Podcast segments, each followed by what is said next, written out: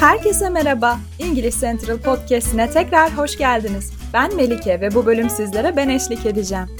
Bugün iyilik zamirlerinin heyecan verici dünyasına dalacağız. İyilik zamirleri yani possessive pronounlar sahip olduğumuz şeyleri belirtmemize yardımcı olan küçük süper kahramanlar gibidirler. Öyleyse iyilik zamirlerini nasıl kullanacağımızı birlikte keşfedelim. Basit bir örnekle başlayalım. Lisa adında bir arkadaşınız olduğunu ve Max adında sevimli bir köpeği olduğunu hayal edin. Köpeğin kemiğinin Max'e ait olduğunu söylemek istiyorsanız iyilik zamiri kullanabilirsiniz. Kemik Max'e ait. Yani the bone belongs to Max demek yerine kemik onun yani the bone is his diyebilirsiniz. Şimdi farklı iyilik zamirleri hakkında konuşalım. 5 tane possessive pronoun vardır. His, hers, its, yours ve mine. His, hers ve its onun, yours senin, mine ise benim anlamına gelir. Şimdi hepsini teker teker inceleyelim. Bir şeyin bir erkeğe ait olduğunu veya onunla bağlantılı olduğunu göstermek istediğimizde his kullanırız. Örneğin erkek kardeşinizin arabasından bahsetmek istiyorsanız that car is his diyebilirsiniz. Öte yandan bir şeyin bir kadına ait olduğunu veya onunla ilişkilendirildiğini göstermek istediğimizde hers kullanırız.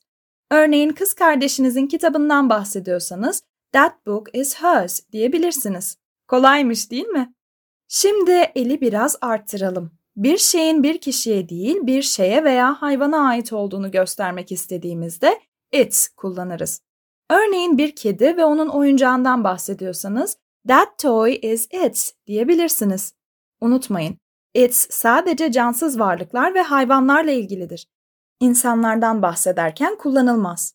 Sırada yours var, yani senin. Yours doğrudan birisiyle konuşurken ve onların sahip olduğu bir şeyden bahsederken kullanılır. Örneğin biri size bu senin çantan mı diye soracaksa, is this bag yours der. Son olarak benim var. Mine, sahip olduğumuz bir şeyden bahsederken kullanılır.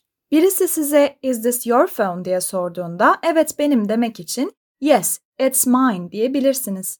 Şimdi iyilik zamirlerini kolaylıkla kullanmanıza yardımcı olacak bazı ipuçlarını gözden geçirelim. Bir numaralı ipucu bağlama dikkat edin. İster insan, ister nesne veya hayvan olsun, zamirin kime atıfta bulunduğunu düşünün. Böylece doğru iyilik zamirini seçebilirsiniz. İkinci ipucu. It's'in insanlar için değil, nesneler ve hayvanlar için kullanıldığını unutmayın. Bir kişiden bahsediyorsanız its yerine hers veya his zamirlerini kullanmalısınız. Üçüncü ipucu. Şüpheye düştüğünüzde nesnenin kime ait olduğunu düşünün. Eğer konuştuğunuz kişiye aitse yours, size aitse mine zamirlerini kullanmalısınız. Pekala, bugün ele aldığımız konuyu hızlı bir şekilde özetleyelim. 5 iyilik zamirini inceledik. His, hers, its, yours ve mine. Hepsinin anlamı onun olmasına rağmen hers ve his'i insanlar için, its'i nesneler ve hayvanlar için kullandığımızdan bahsettik.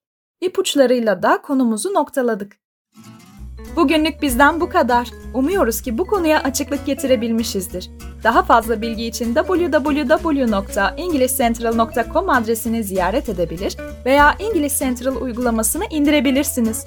Ayrıca metin kutucuğundaki linke tıklayarak İngiliz Central'a ücretsiz bir şekilde kayıt olabilir, ücretsiz deneme dersinizi planlayabilir ve 20 binden fazla video içeriğine erişim sağlayabilirsiniz.